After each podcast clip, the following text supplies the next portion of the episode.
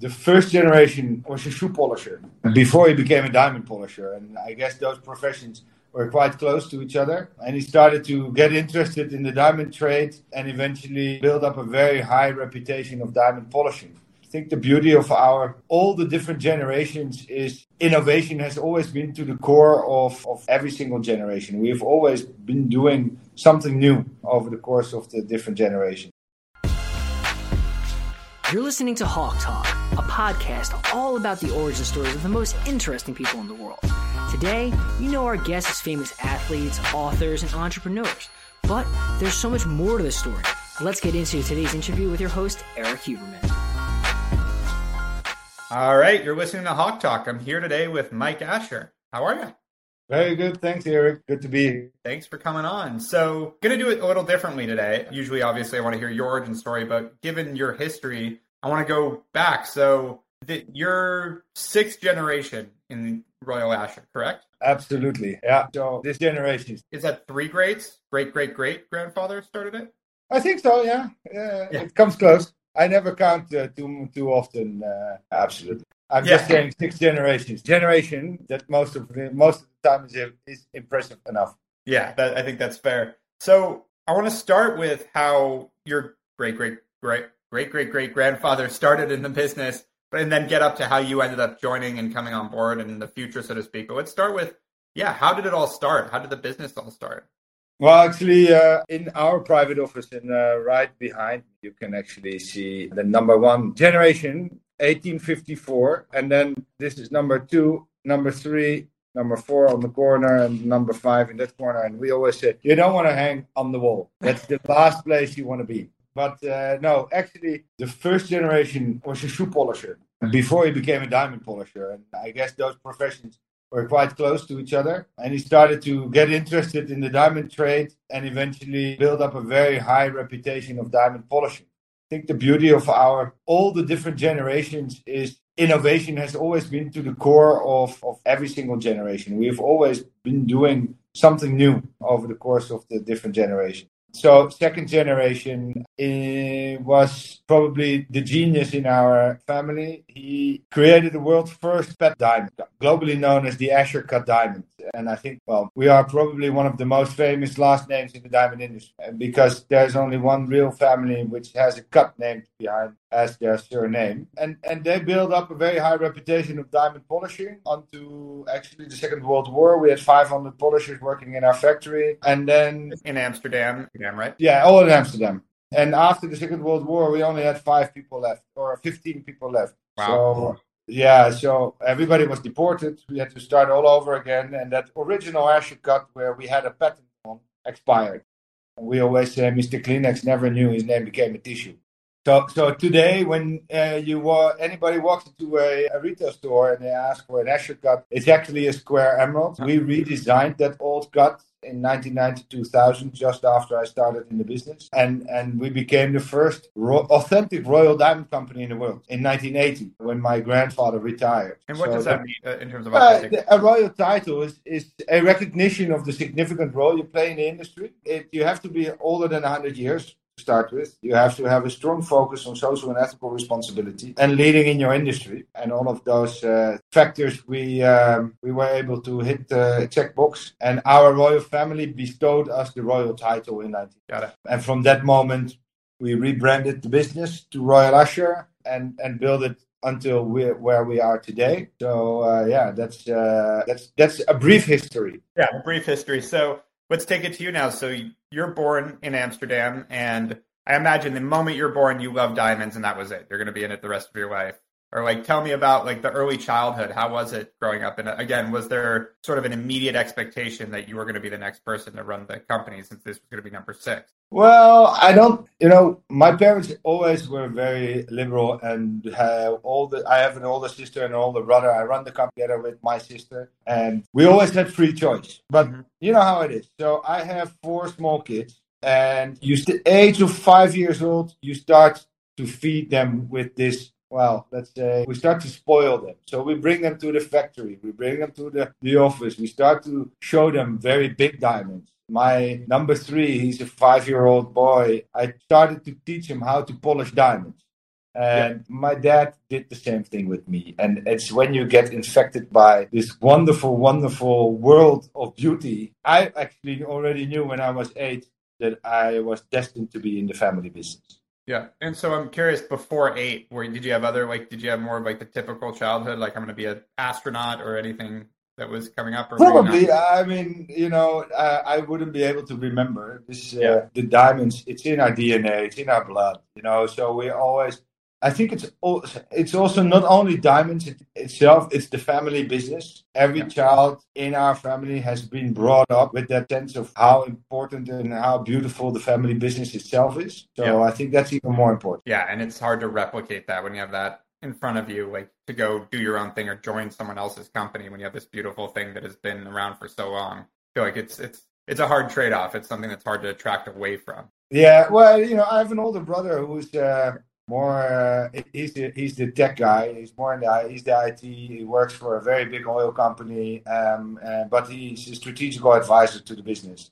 So although he chose his own path, he's always a little bit connected with them. Yeah, no, I get that. And so yeah, so tell me about like growing up. So eight years old, was it five years old the same that you started polishing and being brought into the factory, and that's where it started, or absolutely. I, I remember my old school trips you know and then uh, we actually in the, in in one of the parts of our building there was a technological museum where all the schools from amsterdam would go on the school trip yeah. so when i was here i would always jump the line ran to my dad who was standing there you know and showed showed the factory around to to my classmates yeah it's always been the same yeah absolutely and so once you're eight years old, you decide did from there, like, did you continue? When did you start like working in it? Like you were, again, you were visiting all the time, you were doing school trips, but from there, like how did it progress? How did it once you knew? All right, so I'll be very very honest with you. I was a terrible, terrible kid in school. I hated studying. I think I did four different high schools. Eventually, when I finished uh, my high school, my dad told me, "Okay, what do you want to do? Do you want to go to university or you want to come start in a business?" And I looked at him and I said, "There's definitely no doubt for me what I'm going to do." So I started in the business immediately, and I started as a diamond polisher. I had to Somebody had to teach me how to polish diamonds. I thought I was pretty good at it. I remember diamond polishing itself. It's quite a it's quite a boring process. You don't do anything else than polish, look at the stone, polish, look at the stone. So the profession itself, it, it is, you know, you have really have to have specialty, specialists to it. And, and I'm more of a people's person. So after stone number three, I started to put a little bit more pressure because I thought it would go speed up the process. And then stone number three got a little bit red from the pressure. And then I put a little bit more pressure on, and then it exploded. so I, I took that small exploded. You know, it looked like a pie with a quarter out of it. Then yeah. I took it to my uncle at the time was my boss, and and I and I did him with such a big head. You know, I said, "I'm so sorry, but I thought I speed up the process it would be better." And then he looked at me and says, "Well, this just delayed the process. You have to start all over again." So uh, uh, that was a very good school, uh, very good lesson. Yep. But the, actually, the basic of the diamond polishing has taught me what I am doing in my entire career right now.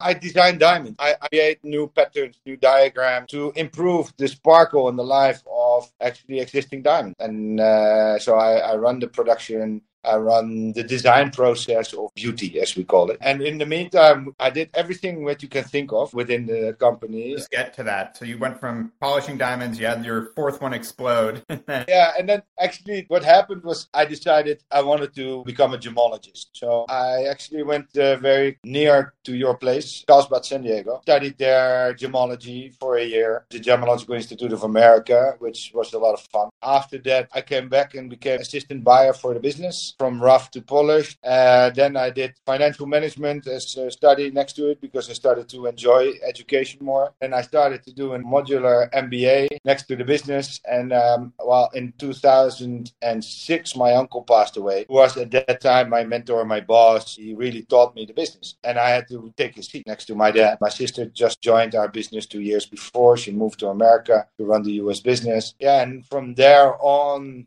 together with my father and sister, we really started to build out our global diamond brand in all different uh, regions. So we sell we sell the business we sell our product the Royal Asscher diamonds, which are four, five patent diamond cuts at the moment: a round, brilliant cut, a pear shape, an oval, a cushion, as well as the Royal Asscher cut in over 30 countries globally right now. And and what are what's unique about the cuts? Like obviously they're based off of other cuts as you just said, but like what makes the Asscher cut something that's so desirable?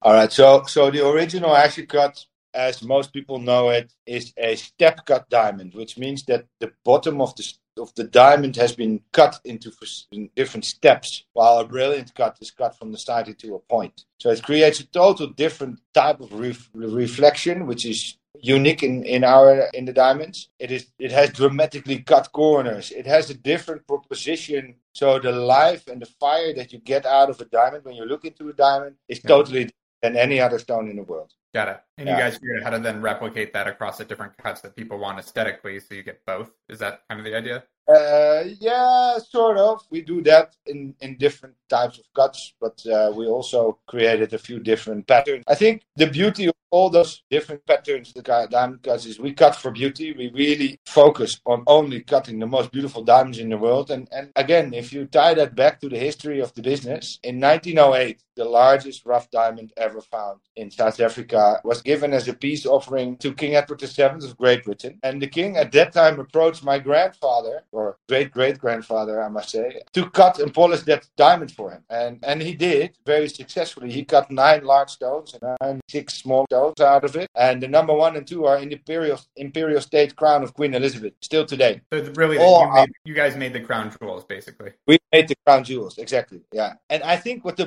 the beautiful part of that is that all our patents, I try to get inspiration of those large diamonds. So because when they cut those large diamonds, they actually cut it with more facets than a generic diamond because they wanted to improve the reflection of the light. So the, and even 120 years ago, they started to think like we think today. Got it. And okay, so you step in you said 2006 right? To your well you know i started in 1980 in the business and then in 2006 i had to take a big chunk of the role my uncle had. But i think in 2000 uh, let's say around 15 my father my sister and i were all equal partners in the business. Got it. And you mentioned that you were in 30 you guys put it into 30 countries and your sister was working on the us was it not as international before you stepped into the business, like your before your generation? Uh, it was different. We were very international. We used to be the largest diamond manufacturer in the Netherlands, and we would supply all the major brands. So we would supply Bulgari, we would supply Van Cleef, we would supply Cartier. I still have our production books from let's say 1960s, where you see all these big brand names. Today, I would not sell a stone, a, di- a Royal Asscher diamond to Tiffany's or Cartier because they won't sell my brand. And that's that's I think a change that that shift is what my father, my sister, and myself has dramatically implemented over the entire business. So okay, so for the past 15 years or so, you guys have been really building the Asscher name as opposed to just being a B2B business. You wanted to have that consumer brand. Yeah, absolutely. Got it. And so 2015, and I'm curious, what was the role of your uncle versus your father? What were they, what was the responsibility? Oh, well, actually, it's an interesting question. So we do everything on consensus management. Yeah. So we, we don't make any decisions without the other one agreeing to the decision. Not with when dad was here. He retired, by the way, in 2020 perfect timing right before the pandemic hit. It's your problem now. I've been doing this long enough. Hi. No, my sister and I still have the same. She does. She's responsible for the North American market, responsible for the marketing and the jewelry side of the business, mm-hmm. and I'm responsible for diamond design, production, and Southeast Asia. More of a, and then we come together in Europe, which is a smaller region. And that was a little bit on how they divided the world as well. You know, you cannot, and, and, but once in a while, I traveled to the US quite often when we do sales training or uh, we do big projects. And my sister travels to the Far East as well for the same idea. So, but uh, I think the marketing part and diamond production, finance, those are really mainly split up between the two of us. The rest together. But and you know, the funny thing is when when we don't agree, we have a drink, and that's a, a tradition we've kept in the family business for years and years and years. Yeah. And so you have a drink, and then what happens? You just talk, continue to talk it over. You Yeah, nine out of ten times, you know, you, you take the time. If you're in a very fast-paced business, day-to-day business, uh, you're working 6 a.m. for Japan until midnight for New Zealand when they wake up, or yeah. uh, or the U.S. market when they close down. Anything in between. So you are very fast-paced. Yeah. If you don't agree, you don't have time to take a moment and start to non-judgmental understand what the other thought process is business. I think is the best for this because it's not always it's not about what i think it's about what's best for the business. And uh, i think that's important. So yeah we've been 99% it always works because you take yeah. your time uh, really time to, to start and discuss the solution. When you both have similar context and you both are on the same page of what you want like you're you know you're rowing in the same direction. So generally if there's a disagreement it's probably a lack of communication not a bad idea necessarily. Someone is just probably missing what the other person's thinking. Yeah, definitely. Yeah. So you you know, since 2020, you and your sister have taken over. How have things changed the past couple of years? Uh, well, COVID obviously, but yeah, we had a little pandemic. Uh, well, the pandemic is such a strange period. I think for everybody in, in everybody's life. Of course, the loss of life that we experienced uh, of friends, family, relatives for some more than others, which is something that we always think about. From the business perspective, yeah, my dad retired March 2nd, two weeks before we had to close the door for our first lockdown. In the first few weeks, we looked at each other and said, okay, what the heck are we going to do? Now, the only thing that we, you know, our advantage still is, and at that time was, that we sell our product over so many different regions that there was not one, one moment that every single door was closed. Yeah. First it was Japan, then it came to Europe, then it came to America, and then, and it moved with up and down. So that was the adv- advantage for us. We pivoted the business to ecom, which we didn't do before, or not as much as we did over the past two years. And how, what, I mean, your average purchase has to be 50, 100,000, you know, like in, in, well into the five, six figures. How did you do ecom? In terms of like is someone just going on a website clicking it and go yeah i'll buy a $50000 diamond. It's okay. Well i think we created an experience which not a lot of people can with our heritage. So what people do generally is they log onto our website they look scroll around and see all the information. And then they book a virtual appointment with me, exactly where we are right now. Um, and then get into your journey. So the beautiful part is nine out of 10 sales that I've done over the last year and a half were all uh, made to measure, cut to order, as we call it. So yeah. you buy a diamond from me, I will source the diamond first show you the piece, then get you through the cutting process, take you to the diamond polisher who's working on your stone, we really get from mind to market through the whole process. And then it really, be- I become part of your story. And well, I have an American client of mine who's actually flying in. He is actually going to polish the diamond himself, but not all of it, but part of it. It's yeah. a great experience. So yeah, yeah, that's the that's the way how we sell, let's say, a minimum of four figure diamonds online. Yeah. No, it's it's so you basically replicated the experience as close as possible, so that people weren't losing something by not being able to come in in person, which is yeah. way to succeed in that situation, it seems. So, yeah. And I'm curious, what's next for the business? I know you have, you're a very, as you said, the business has been built on six generations of innovation. How do you see innovating? What, what are you excited about going forward? Well, actually, to really get our ecom off the charts, uh, mm-hmm. that that's something that we're working on very hard right now in creating that experience for the consumer. Because for us, we used to do B two B business only and dealing with co- the end consumer, becoming part of somebody's true moment in life. That is for me the cherry on the cake. It's really yeah. amazing. Um, and then we do have a few of total different uh, business ideas that, we've been thinking of. So let's say, and we are working on NFTs. We are working on digital the digitalization of diamond industry, tran- transparency, mind to market. Uh, we work with uh, De Beers on code of origin where we can transparently show which diamond comes from which mine. It is registered on the blockchain through a technology from mine to market to your finger. And you can always follow that. And super excited about. I think if you look at the whole of our industry, the focus on that transparency, the focus on corporate social responsibility, and being able to prove the provenance, I think for us, that is the only way forward for the entire diamond. Yeah, no, I agree. And you also are looking at NFTs and that side of things too, right? Like you're staying really on the cutting edge with technologies that are coming out and how they apply to your business. Absolutely. Yeah. You know, the beauty of an NFT for our product is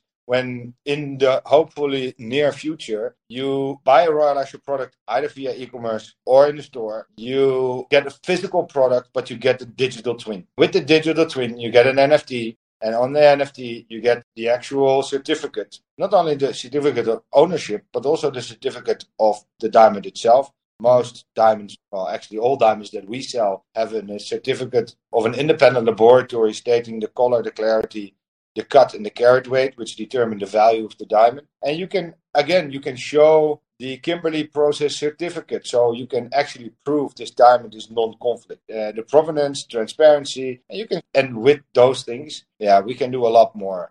I envision if we look at our business, my hope is that we can go through pricing, which means that actually you as an end consumer can see that through the smart contracts, the diamond, the guy who, who worked on polishing the stone is fairly treated and paid. So yeah, I think those things are, uh, are, are super important. That's awesome. So last question for me, if this is more for the general audience, for someone that wants to pursue their dreams, really go after something, you know, create something great, be a part of something great. What's one piece of advice you got along the way that you think people really should hear that's not a common piece or not a common advice? Not a common advice is uh, you get into those cliches, but um, actually, I think which is one of the most difficult parts as a starting or growing or even a long-term entrepreneur is staying non-judgmental of other people's opinion. And obviously the cliches collect more brilliant people around you than you are. I do that with, let's say, friends as advisories, you know, all right. But then when people give you advice, don't judge the advice. Take it and try to get as much to build your own knowledge. And I think that is something extremely difficult because yeah. most entrepreneurs, how would you say yeah. that properly? Yeah. It's hard to avoid it. Yeah. So to become non-judgmental, eh, that's absolutely by far one of the most successful elements. Makes sense. Well, Mike, this has been absolutely awesome. Thank you for coming on Hawk Talk. Thank you very much for having me. You've been listening to Hawk Talk to ensure you never miss an episode, subscribe to the show in your favorite podcast player. If you're listening in Apple Podcasts, we'd love for you to give us a quick rating for the show. Just tap the number of stars you think this podcast deserves. Thank you so much for listening. Until next time.